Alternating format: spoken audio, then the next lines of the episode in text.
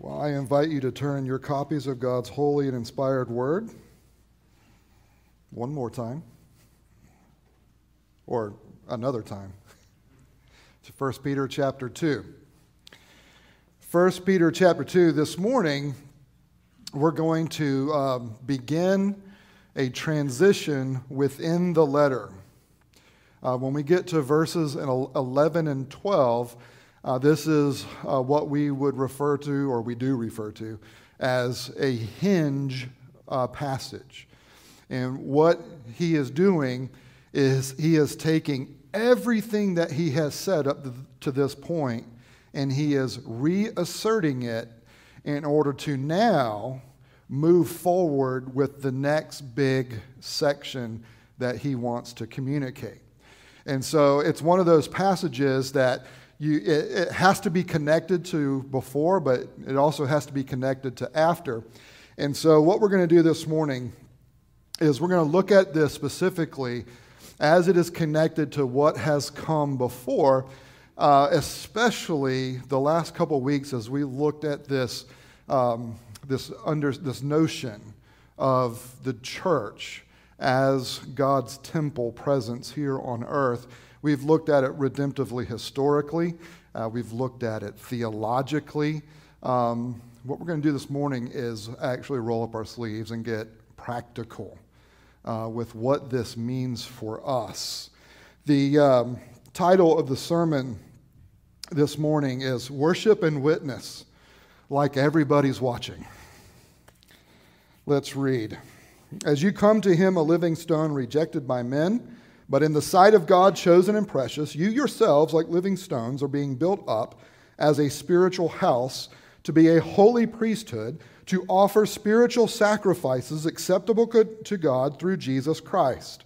For it stands in Scripture Behold, I am laying in Zion a stone, a cornerstone, chosen and precious, and whoever believes in him will not be put to shame.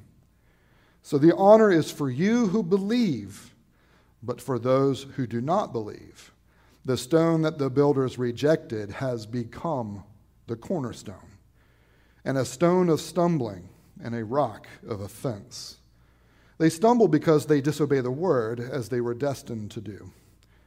But you are a chosen race, a royal priesthood, a holy nation, a people for his own possession that you may proclaim the excellencies of him who called you out of darkness into his marvelous light. Once you were not a people, but now you are God's people. Once you had not received mercy, but now you have received mercy. Beloved, I urge you, as sojourners and exiles, to abstain from the passions of the flesh, which wage war against your soul. Keep your conduct among the Gentiles honorable, so that when they speak against you as evildoers, they may see your good deeds and glorify God on the day of visitation. This is the word of the Lord. Let's pray. Oh, Heavenly Father, we ask for you to open our eyes and to see Jesus Christ, to see him afresh, to see him as both our high priest who continues to minister on our behalf, even right now as this prayer is entering into his praying. But we also ask that you would help us to see him as our sacrificial lamb a once for all sacrifice that has forever taken care of everything that we could not do for ourselves so that we could be known by you as a heavenly Father rather than to be known by you as an eternal judge. And so, Father, we ask one more time that you would impress upon us this privilege and calling of being your temple presence on earth so that we would just simply give ourselves to it in everything in which we engage. It's in Jesus' name that we pray. Amen. I don't know.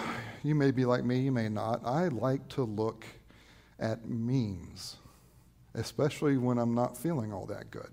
There is nothing about a visual picture with something funny written on it that can really elevate the spirits at time. And uh, one of my favorites is, uh, and there's about a thousand different versions of this one meme, but it usually is a picture of either a person or an animal that is in, in an extremely awkward position.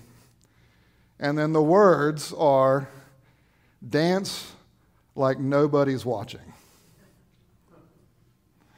Now, if you're brave, you can look it up. Just be careful. There, some of them are, are not as uh, encouraging as others. But there'll be this picture of this individual that's just looking like a fool. But don't worry, you just dance, you just do your own thing as if nobody's watching. It, it's words that actually come from a song, a country song that was written back in 1989. Um, oh, I'm sorry, 1987 by Susanna Clark and Richard Leigh. And the song's title was Come From the Heart. I was listening to it this morning on YouTube. Um, it's, it's not a great song in terms of the entertainment value. Maybe because it's country, I don't know. But in the song, one of the refrains that's sung is You've got to sing like you don't need the money, love like you'll never get hurt. You've got to dance like nobody's watching. It's got to come from the heart if you want it to work. And the, the point here is, is that they're, what they're trying to say is if you really want to, to give yourself to the moment, then you need to be freed up not to worry about what might happen. In 1997, the words uh, were picked up by a writer and changed. And this is more fitting for me. Sing like nobody's listening. you can ask my, my family about that. Sing like no one's listening. Love like you've never been hurt. Dance like nobody's watching. So there's that phrase again. And live like it's heaven on earth. Now, that is a wonderful idea that is completely unbiblical. And it can be so easy to be encouraged to, to take on this idea that, you know what, for me to really be free and to really give myself to what I'm doing, I just got to throw caution to the wind and, and just do my thing and act and just don't worry about it. I'm going to sing like no one's listening. I'm going to dance like nobody's watching. What Peter wants us to understand, it's the opposite. Your freedom comes because of the victory of Jesus Christ over sin and death through his righteous life, through his um, substitutionary sacrifice on the cross, and through his victory in being raised from the dead and ascended back to, God, to his Father's right hand in the heavenly places. These simple nuts and bolts of the gospel are meant to free us in order to give ourselves to everything that we are engaged in for His glory. But we are specifically here in 1 Peter 2 told to do it precisely because everyone is watching. That can be a little unnerving. We don't like to think about that.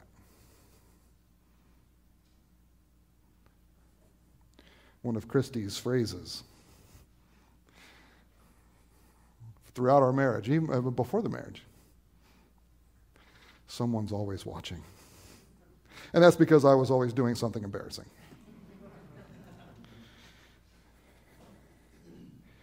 But it's true. Within this text, we know it's true because of what we have talked about. There is the kingdom program of God that is expressed through this idea of temple. And there is the counterfeit kingdom of the dark forces that they are trying to build in, in opposition to God's kingdom. And this has gone on from the very beginning. That as God built this garden temple at the very beginning of creation, and He, and he, and he made uh, man and woman in His image and set them in the garden for them to work and to serve that garden. They were the first uh, uh, royal representatives of God. They were the first priestly representatives of God. They were the first to have His word and had the calling to live by that word and to disseminate that word. And from the very beginning, Satan arrives and he starts working against it. And this pattern goes over and over and over and over and over. Every major transition in redemptive history replays this over and over and over. We're being watched because the world doesn't like what we're doing. They don't like who we are. They don't like what we value.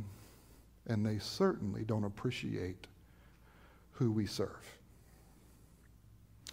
As a result, we are told here that Gentiles are watching, they are looking. And like their father, Satan, what they want to do is catch you in something so that they can point at you and say, Aha! Gotcha! There's your hypocrisy. You say you love people, but look what you just did, right? They love to catch us. Satan loves to catch us. And he loves to throw accusations out at us. Martin Luther, who many of you know of, struggled deeply, especially early on after his conversion, with wrestling within himself with his own sin and wrestling with the dark forces around him. And he wrestled because he, he felt like he kept hearing these accusations from Satan over and over and over. And what he learned to do because of the finished work of Jesus Christ is when he would hear that accusation instead of trying to say, well, you, you know, I, am not that, or I'm not that bad, or I, I didn't really sin that way, he says, yes, I did. I did do that. But what be of it? Jesus Christ has died for that. He has completely covered it. And I am 100%, he didn't say 100%, I am completely and totally accepted by him and by my Heavenly Father. Accusations, whether they are coming from the dark forces, whether they are coming from the world who serve the dark forces, or whether they're coming from within ourselves and our own consciences.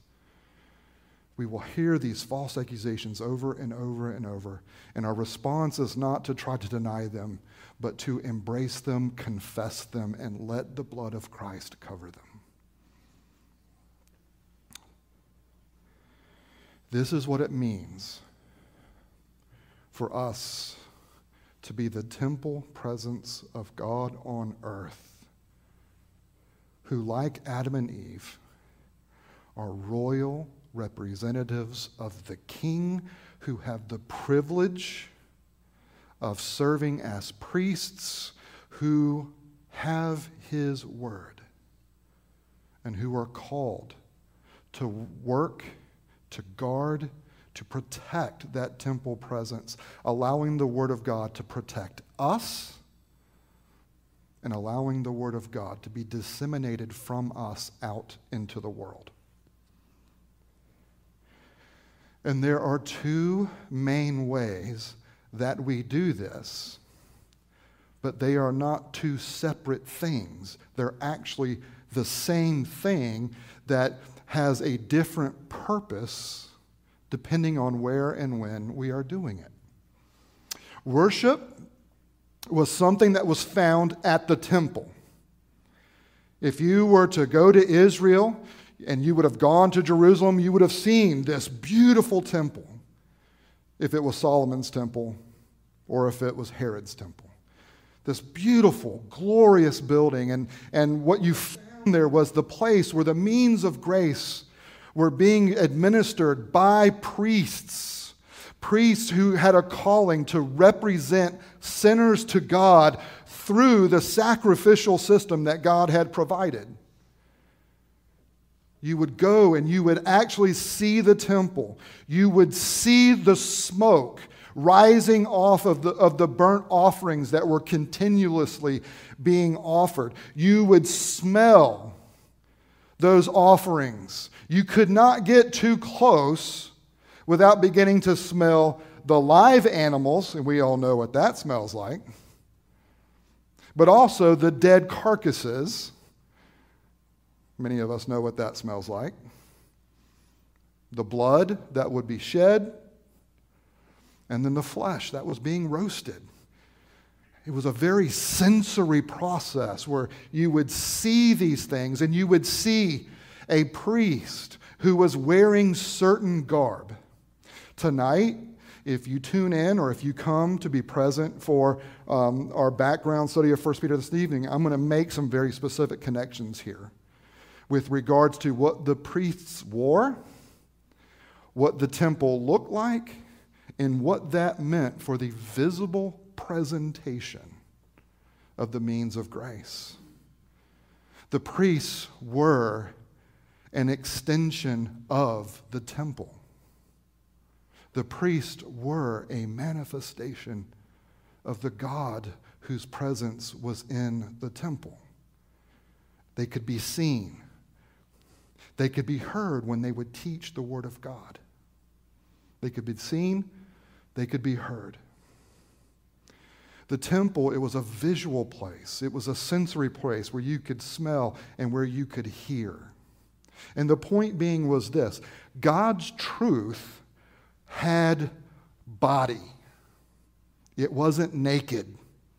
God's truth wasn't simple ideas where people could get, get around together around the coffee shops back then and discuss ideas.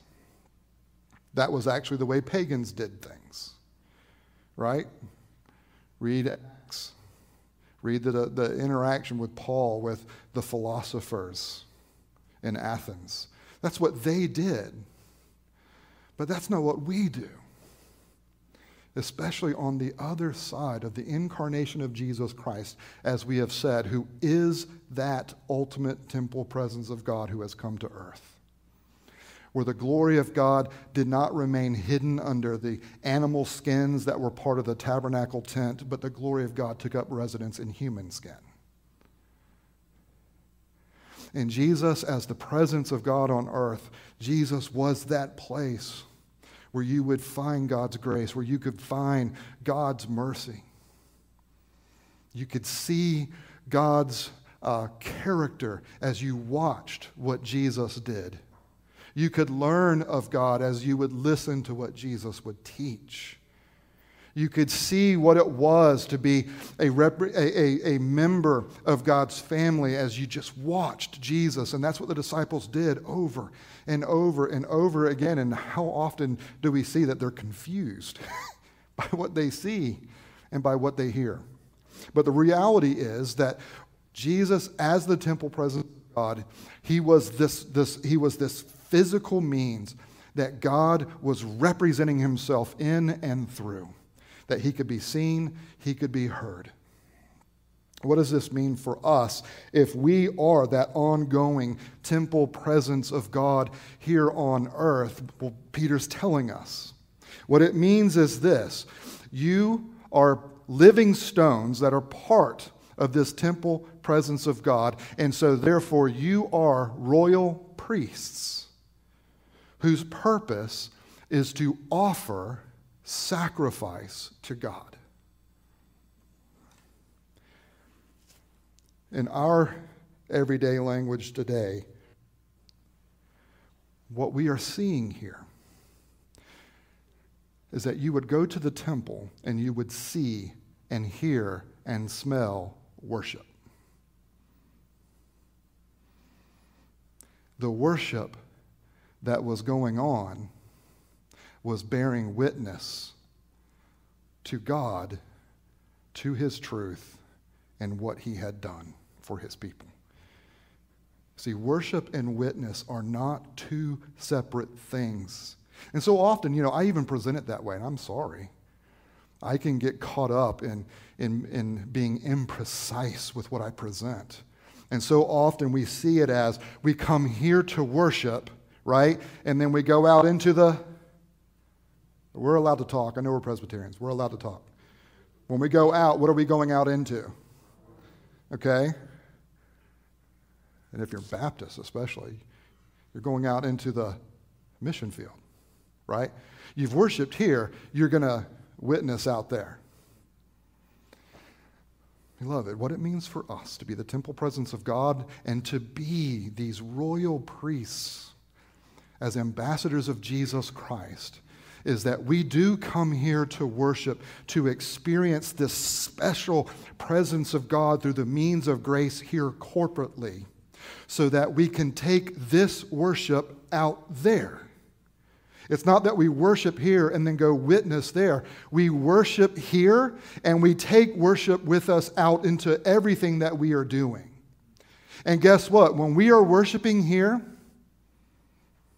and when you and I read Scripture, especially this is one of the reasons I like us having these responsive readings, where, where through our words, through the words that God has given to us, we are expressing back to Him His greatness, His goodness, His love his mercy, as we recount his wonderful deeds and the actions of what he has done in redemption throughout history.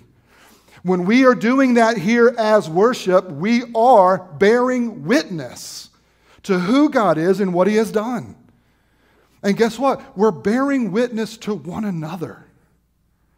And we're bearing witness to our hearts.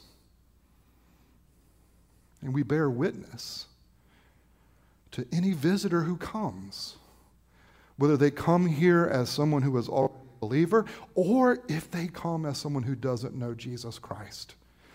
Worship and witness are together here. And then when we go out, we take this worship out there. And as we worship God out there as living sacrifices, as Paul says, where we are revealing Christ in the way that we live and revealing in what we say, right? Lifestyle evangelism is not one or the other, it's both.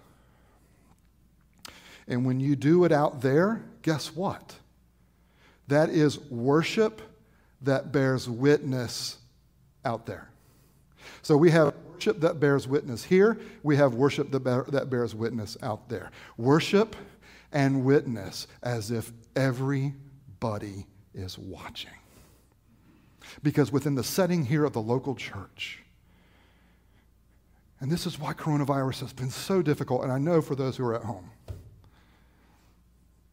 is that we are not getting to see Christ in one another like we normally get to see.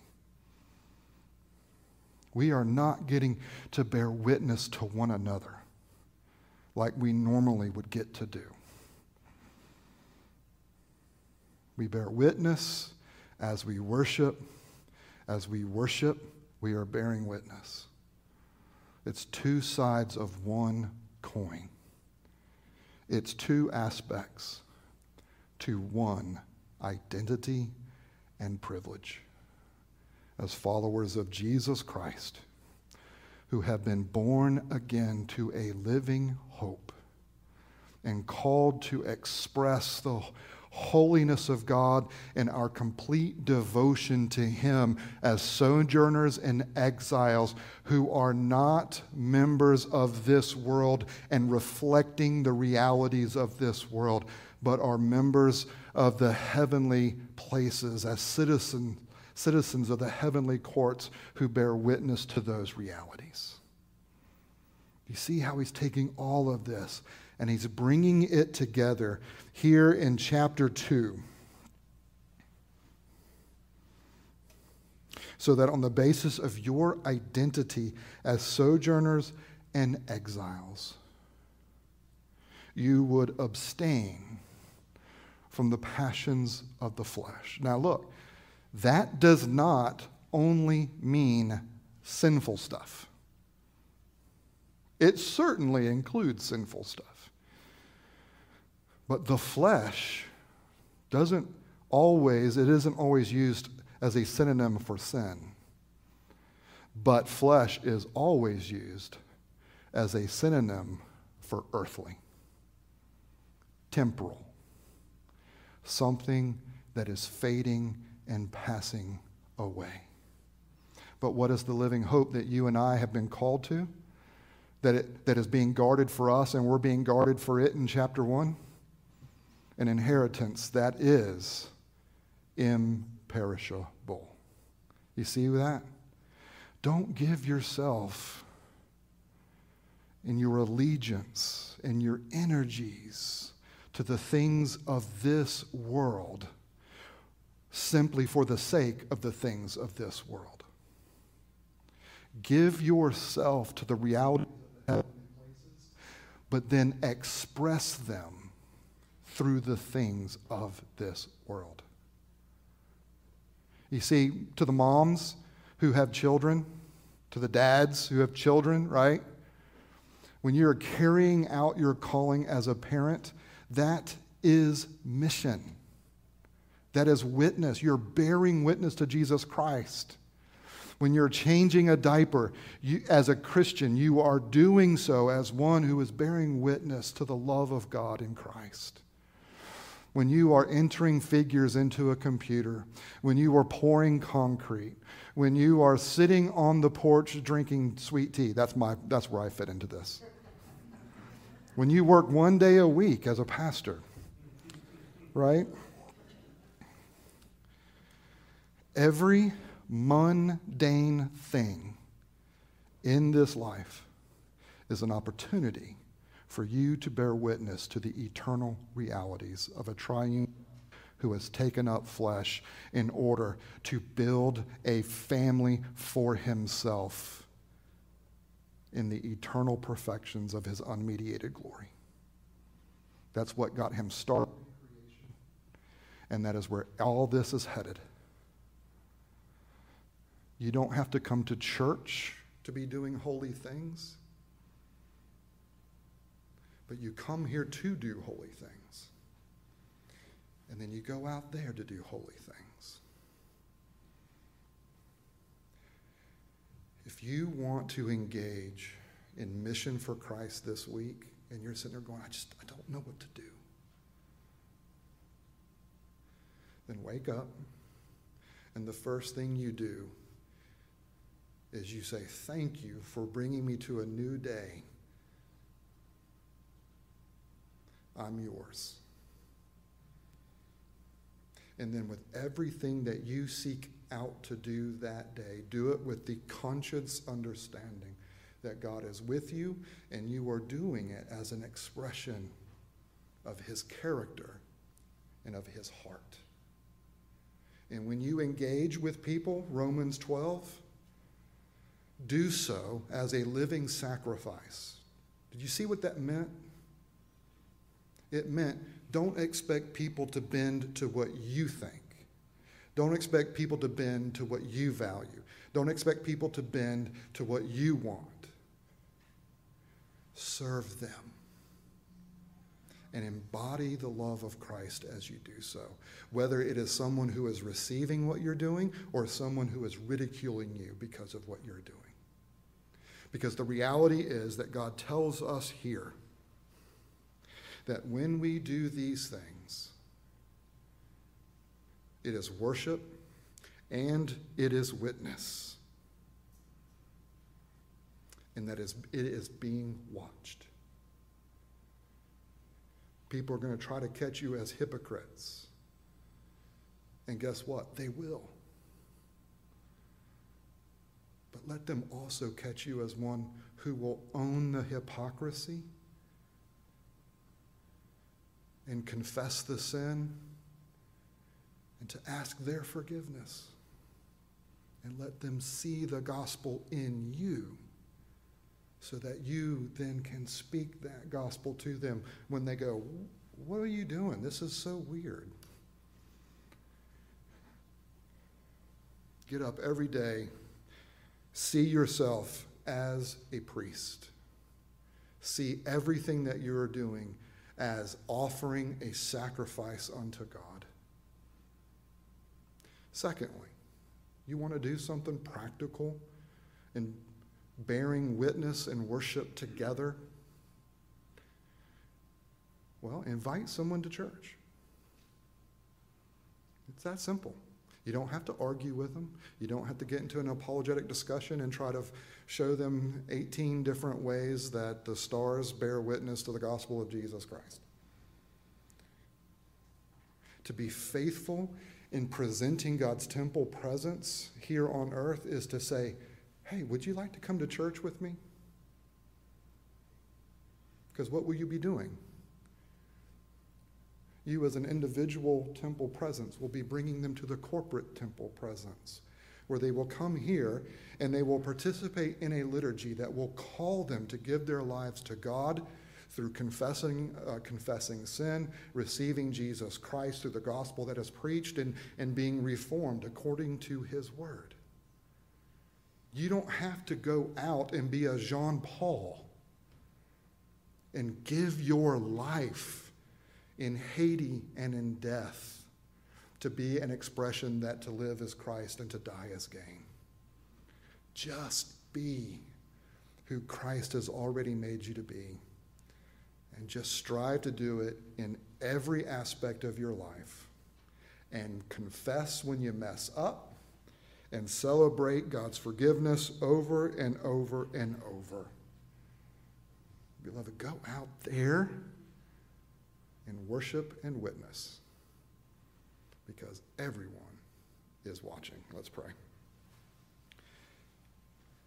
Our Heavenly Father, you are so incredibly gracious to us. You've made us a new humanity in the risen Christ. You have made us that eschatological temple in Jesus Christ. You are remaking us in the image of Jesus Christ. You have caused Christ through your Spirit and Word and sacrament to take up residence within us as individuals and as a corporate body. You have given us all things that are necessary for life and godliness because of the divine nature coming and dwelling within our souls. But we get distracted by earthly things. We get distracted by temporal things. We get distracted by things that are rusting, things that are decaying, things that will not last. And we don't set our, ourselves on the eternal things that are unfading and imperishable. And so, Lord, keep working on us. Keep loving on us. Keep accomplishing your purpose in us and through us. And use us here in this place, in this community to be a people who show the life of Christ, to be a people who can speak and express the gospel of Jesus Christ, and to do it whether it is something silly and mundane or if it is something that is life encompassing. Whether it is simple or complex, Lord, let us give ourselves to you over and over. And we do ask, Lord, that you would bring people to this place who don't know you so that through the ministry of word and sacrament in this place, those who are not your people may become your people. Those who did not have mercy will come to possess your eternal mercy in Jesus Christ. It is in Jesus' name that we pray. Amen.